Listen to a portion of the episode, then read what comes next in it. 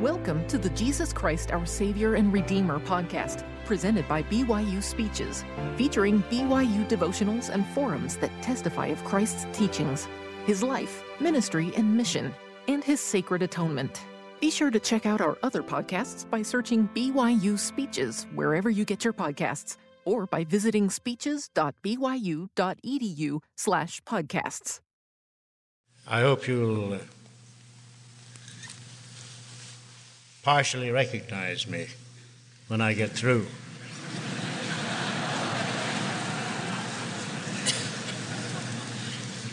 we'll get this over with.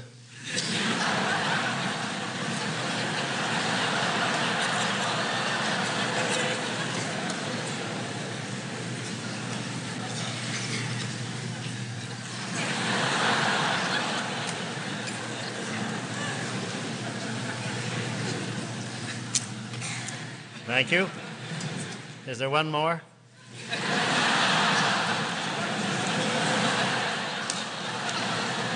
I thought so.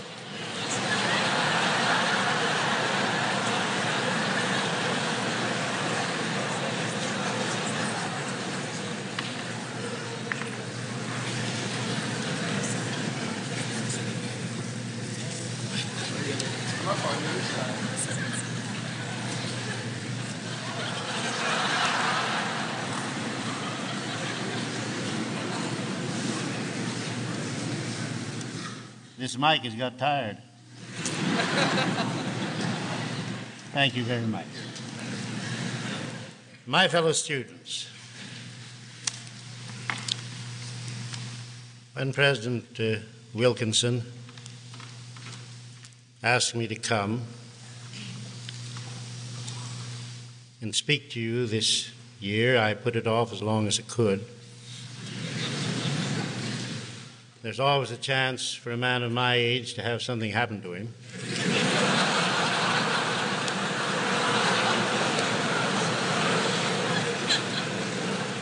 but I'm here today, and I want to say a little something to you, give a little message. Not that I anticipate uh, getting out of communication with you at once. But I would like to sort of leave with you a few ideas.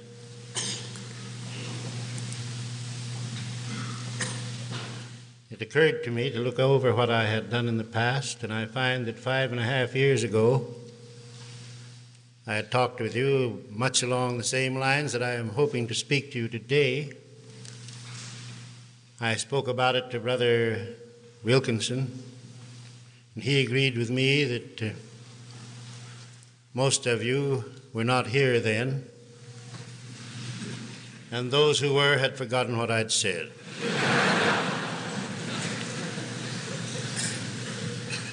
we are all fellow students. We never cease to be students so long as we are members of this church and so long as we have to learn the truth, the truth that shall make us free. I've been much impressed in recent months with the statement of Paul to the Corinthians. The Corinthians do not seem to have been very much of a religious people. They seem to have in them a good deal of the spirit that is abroad today an apostasy from the Lord Jesus Christ. And so, after in his first epistle to the Corinthians, thanking God that he'd only baptized two of them,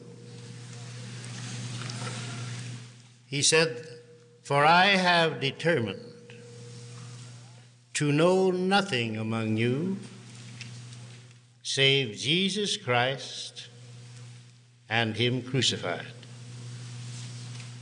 And I want to say a few words today about the Savior and leave you my testimony regarding him. I think sometimes we get so lost in admiration for the mortal work of our Savior,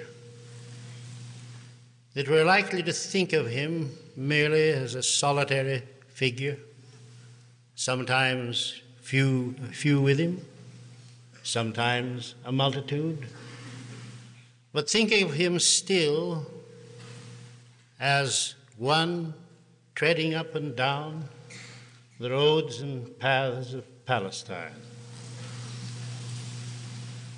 I can think of our Savior in two capacities. One, our Redeemer, and the other, a Creator. As I shall read to you, all being well, we do not know when the Creator role began. We do know when his redemption role began on earth and closed. We think of his miracles. We think of his stilling the tempest. We do not remember sometimes that Elijah brought a rain to parch, to soak the parched earth of Palestine. We think of him sometimes as performing the miracle of walking on the water, oh, defying, in one sense, gravity. We forget the miracle of Elijah when one of the workmen, having lost his axe in a stream, caused the axe to rise to the surface that it might be recovered. We read of his feeding the, feeding the multitude 5,000 with five loaves and two fishes. We do not remember sometimes that the same kind of miracle was performed both by Elijah and Elisha. Elijah caused that the meal and the oil of the widow, whom he asked to give him a meal, never afterwards gave out from the barrel or from the cruse. She always had meal and oil. We're inclined to forget that Elisha fed a hundred with twenty loaves, and to forget that he caused that the oil with which they used which they used in their cooking forget that he caused barrels of oil to come to this widow so that she had to go to the neighbors to get oil. We remember the daughter of Jairus and remember the son of the widow of Nain. The Savior raised them from the dead. And lastly, in that great miracle, he raised Lazarus.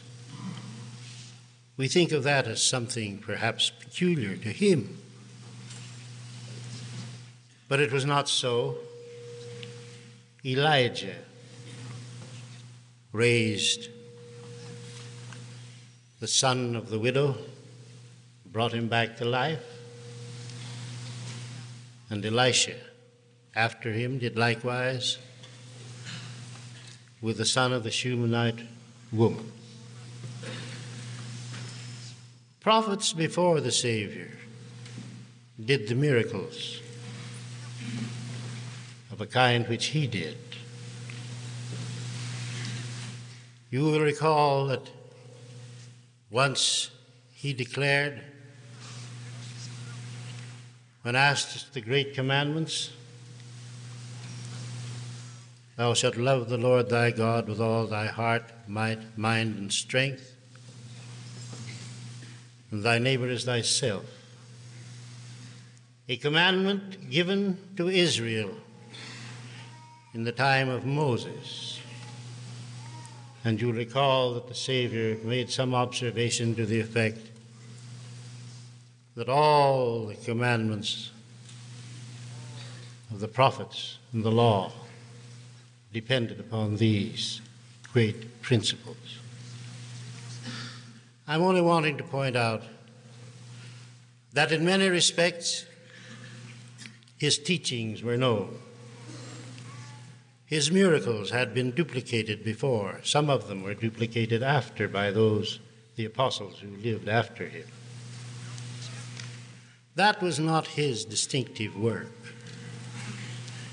He came here, he restored the gospel, he fulfilled the law of Moses, he did away with sacrifice, he declared to the people on this continent that thereafter their sacrifice was to be a broken heart and a contrite spirit. He lived, he died, was crucified, lay in the tomb, was resurrected.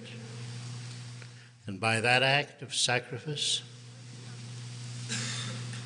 he made certain that every man and woman born to this earth will be resurrected.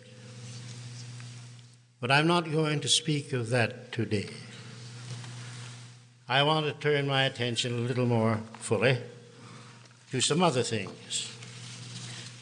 And if Dr. Hales is here, your astronomer, astronomer, astronomer, I hope he'll be rather patient with me. I'm not an astronomer and don't pretend to be. But I'd like to point this out to you as showing that as I get a few popular articles on astronomy, it seems to me that the great principles announced in our revelations are being, shall I say, proved by modern investigation. I'd like to call your attention to the fact, before going to that point, that none of the earlier prophets were either acclaimed as a divine personage, a son of God, nor did they were they accorded that, nor did they announce it. But I should like to call your attention to the fact that Jesus, the Christ, never forgot to mention that he was the Son of God. That was one thing that characterized him from those who went before and from most of those who have gone since, though I am not overlooking Simon of Magus, who married a prostitute and professed that he and his prostitute, he was the Son of God. If you recall, the Savior, when he was 12 years old, was in the temple and being sought for by his mother, who finally found him, and who said to him reprovingly, Thy father, referring to Joseph, and I have sought thee. Evidently, in the home life at Nazareth, Joseph was addressed by Jesus father. And then you remember that Jesus said, Wist ye not, replying to his mother's question as to where he'd been, wist ye not that I must be about my Father's business? Thus indicating that at any rate at the age of 12, he knew who he was and what he had to do. And from then on, during his life, his mission, he constantly proclaimed that he was the Son of God. Such was the effect of his statement when he cleansed the temple the first time. When he said, You have made of my father's house a house of merchandise. John greeted him as the Lamb of God. When he saw Nicodemus, the night, one of the nights while he was there in the first Passover, he disclosed to him that he was the Son of God. Later, as he went north from there, he went into Samaria and he told the Samaritan woman that he was the Messiah. Time and again, he did the, he made these announcements. You will recall that at the very last, I haven't time to go through with all of them. At the very last, at the illegal trial before Caiaphas, the titular high priest, say, who said to him during the trial, I abjure thee by the living God, art thou the Messiah, the Christ? And the Savior said, I am. And that reminds me that earlier he was having a controversy with some of the people, and he said to them, the controversy relating to their birth as children of Abraham. And they're asking him how in the world he could be a son of Abraham so long ago. And he replied, Before Abraham was, I am. And that referred back to the time when Moses, hesitant to go to the children of Israel and tell them of his great mission, the Lord told him, Go to Israel and say that I am hath sent thee. There never was a time, I repeat, when the Savior hid from the people the fact of who he was, though for reasons which become obvious as you read his record, he did not always proclaim it. I hope none of you will go from here, and I don't, I'm sure you will not, with the theory that the, that the idea of his divinity was a gradual growth in him. It was not so, according to the record. And that doctrine, that was a gradual growth, is a doctrine of the higher critics who worked through it to the proposition that the idea of his being the Son of God was invented by his apostles after his death and therefore they cast doubt upon Jesus himself. Jesus knew from the beginning, at any rate from the time he was 12, that he was the Christ. Now, as to, you may remember, incidentally, that God testified to him at the time of the baptism, that he testified to him at the time of the transfiguration, that he testified to him when he came into this continent and introduced him after the Christ's resurrection and ascent to heaven. You'll recall that Peter at Caesarea Philippi declared who he was. Thou art the Christ, the Son of the living God. And he said to Peter, Blessed art thou, Simon Bar-Jonah, for flesh and blood have not revealed this unto thee, but my Father, which is our Father, which is in heaven. You may remember, too, as I've just called to your attention, that John spoke of him as the Lamb of God. And Peter, as I have already stated, these knew who he was. And even Satan, as is shown by his questioning at the time of the temptation, knew he was the Son of God and tried to get him to begin to doubt it which he would not, to prove it, which he would not.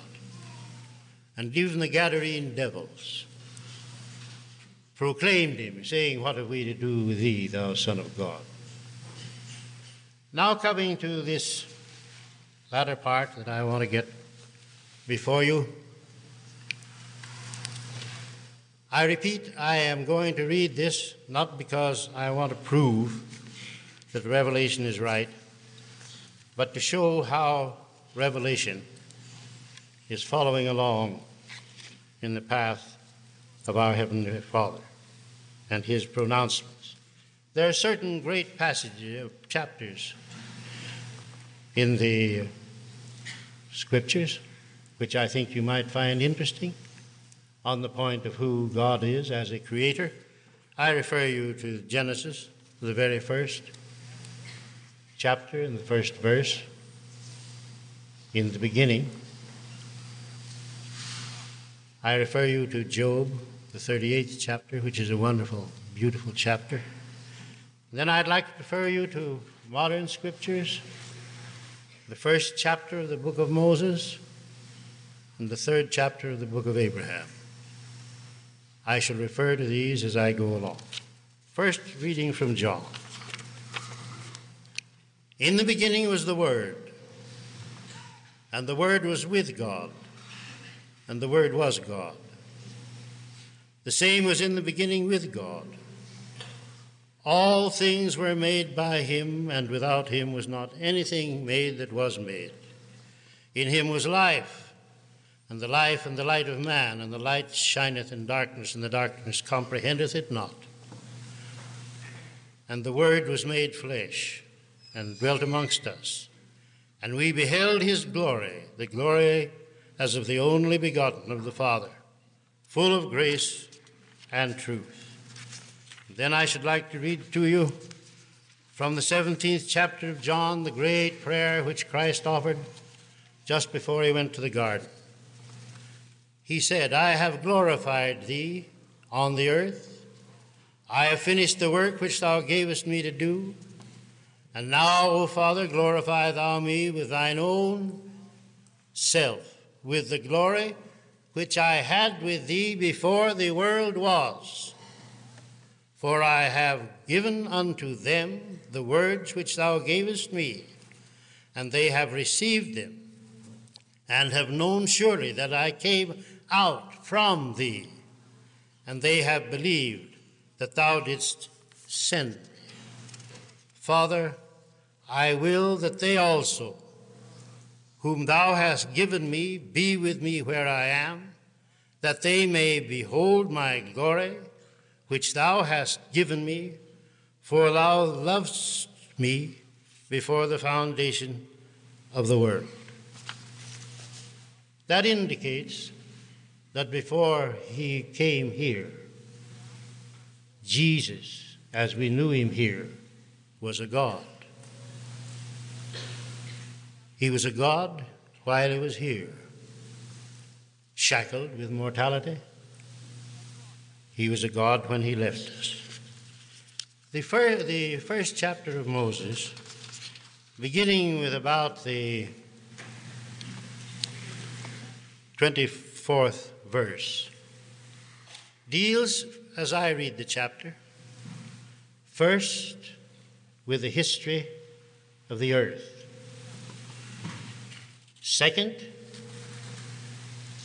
with the worlds Third, with what I shall term the galaxy, the Milky Way. And last, with the universe itself. After speaking about the earth, yea, even all of it, about the inhabitants and how numberless they were, and many lands were called earth, this record continues. The glory of God being upon Moses, he talked with God face to face, who said to Moses, For mine own purpose have I made these things. Here is wisdom, and that remaineth in me. And by the word of my power have I created them, which is, the, which is mine only begotten Son, who is full of grace and truth. Modern astronomy has uh, proceeded from there, and an astrophysicist by the name of Hoyle, a Britisher, has suggested that in this galaxy of ours, there have been at least one million suns that have had planets attached to it. Now, he can't prove this. I'm only telling you his speculations. And that out of that one, 10 millions of planetary systems, that out of that, 1 million have lived and gone and died. And that 100,000 systems may still be regarded as existence. We have the Lord said that worlds without number had He created. Modern science speculates that that may be so. Then reading on, Be merciful unto thy servant, O God, said Moses, and tell me concerning this earth and the inhabitants thereof, and also the heavens and then thy servant will be content. Modern astronomy, with those great Palomar telescopes, one of which was planned by a Dr. Hales, I don't know whether a relative of your man or not, have penetrated into the heavens for two billion light years. Light travels at the rate of practically 186,000 miles a second. It has taken light two billion years, traveling at that rate, light years, traveling at that rate to reach this earth.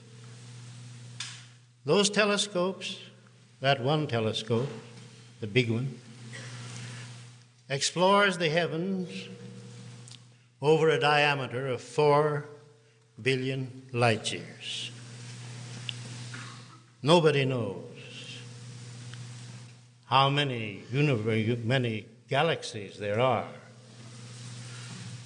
But they have discovered innumerable galaxies, heavens, Some have estimated 5 billion, some 10, some 100 billion such galaxies. And they say that there is a limit, a place for untold other galaxies. Surely, this is a fulfillment of what the Lord said as to the heavens. This galaxy of ours is supposed to be in a spiral form, as is a watch spring. It's supposed to be,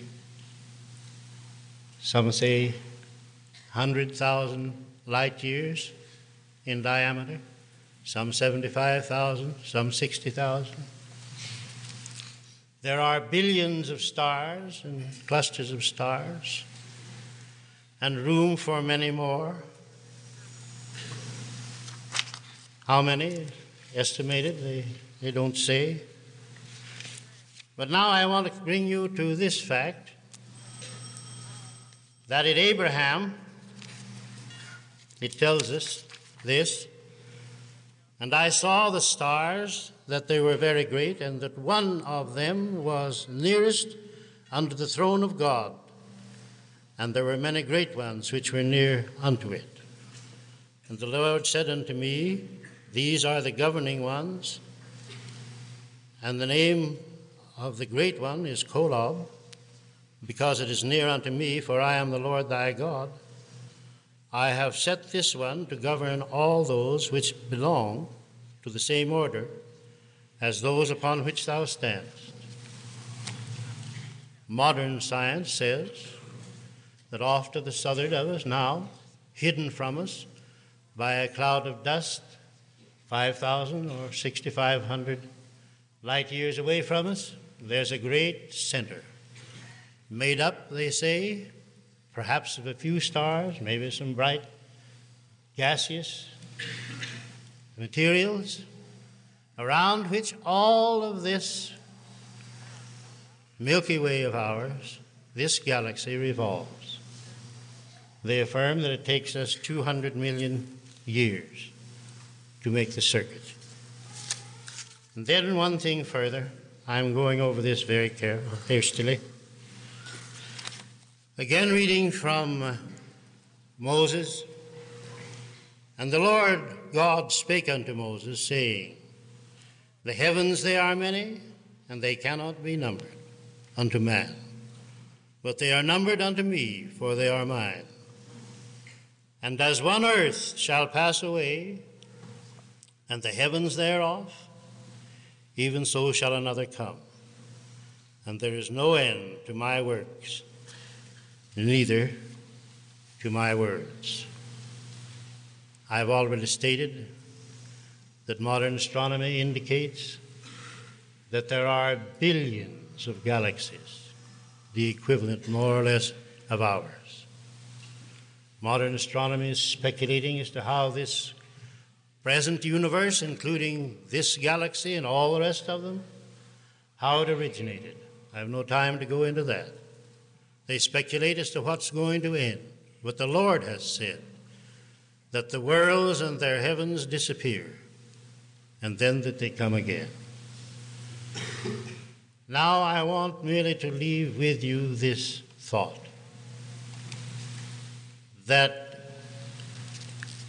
Jesus the Christ was a God before he came here. He was divinely conceived. He was a half God while he was here, but shackled with mortality. That from here he went to the other side to resume his position in the Trinity, again resuming his full Godship. I wish you would carry that with you. He was here as our Redeemer. He exists with all the tenderness and all the love that an infinite being can have for us, who, as we know, are his brothers and sisters. Spiritually, we were made by the same Father which imposes upon us our duties and our responsibilities. I recall what Peter said to the Sanhedrin For there is none other name under heaven given among men whereby we must be saved except Jesus Christ. I urge you, students, you particularly who are going forth, never to lose sight that Jesus is the Christ, the Redeemer of your souls from everlasting death, that we must worship Him in spirit and in truth. And I bear you my testimony that God lives that Jesus is the Christ, that he was born, conceived of Mary, a mortal, the Son of God. I bear you my testimony that he worked, he served, that he was crucified died on the cross to atone for the fall of Adam that he was resurrected, thereby making our resurrection possible. Every man, woman born to this earth will be resurrected. I bring you my testimony that the gospel was restored in our day, the day of the last dispensation of the fullness of times, that through the prophet Joseph, the priest and all over the priesthood was restored I bear you my testimony that that priesthood still exists and still continues, on down from Joseph until the present President David O. McKay. I bear all this to you. I ask you to join with me in a determination to live as best you may, that finally you may be saved and exalted in his presence. And I ask it in the name of Jesus Christ. Amen. You've been listening to the Jesus Christ, Our Savior and Redeemer podcast, presented by BYU Speeches. Please check out our other podcasts of recent speeches, classic speeches, and BYU speeches compilations on overcoming adversity by study and by faith. Come follow me, love and marriage, and the prophet Joseph Smith. Go to speeches.byu.edu and click on podcasts for more information. You can also find all BYU Speeches podcasts at your preferred podcast provider.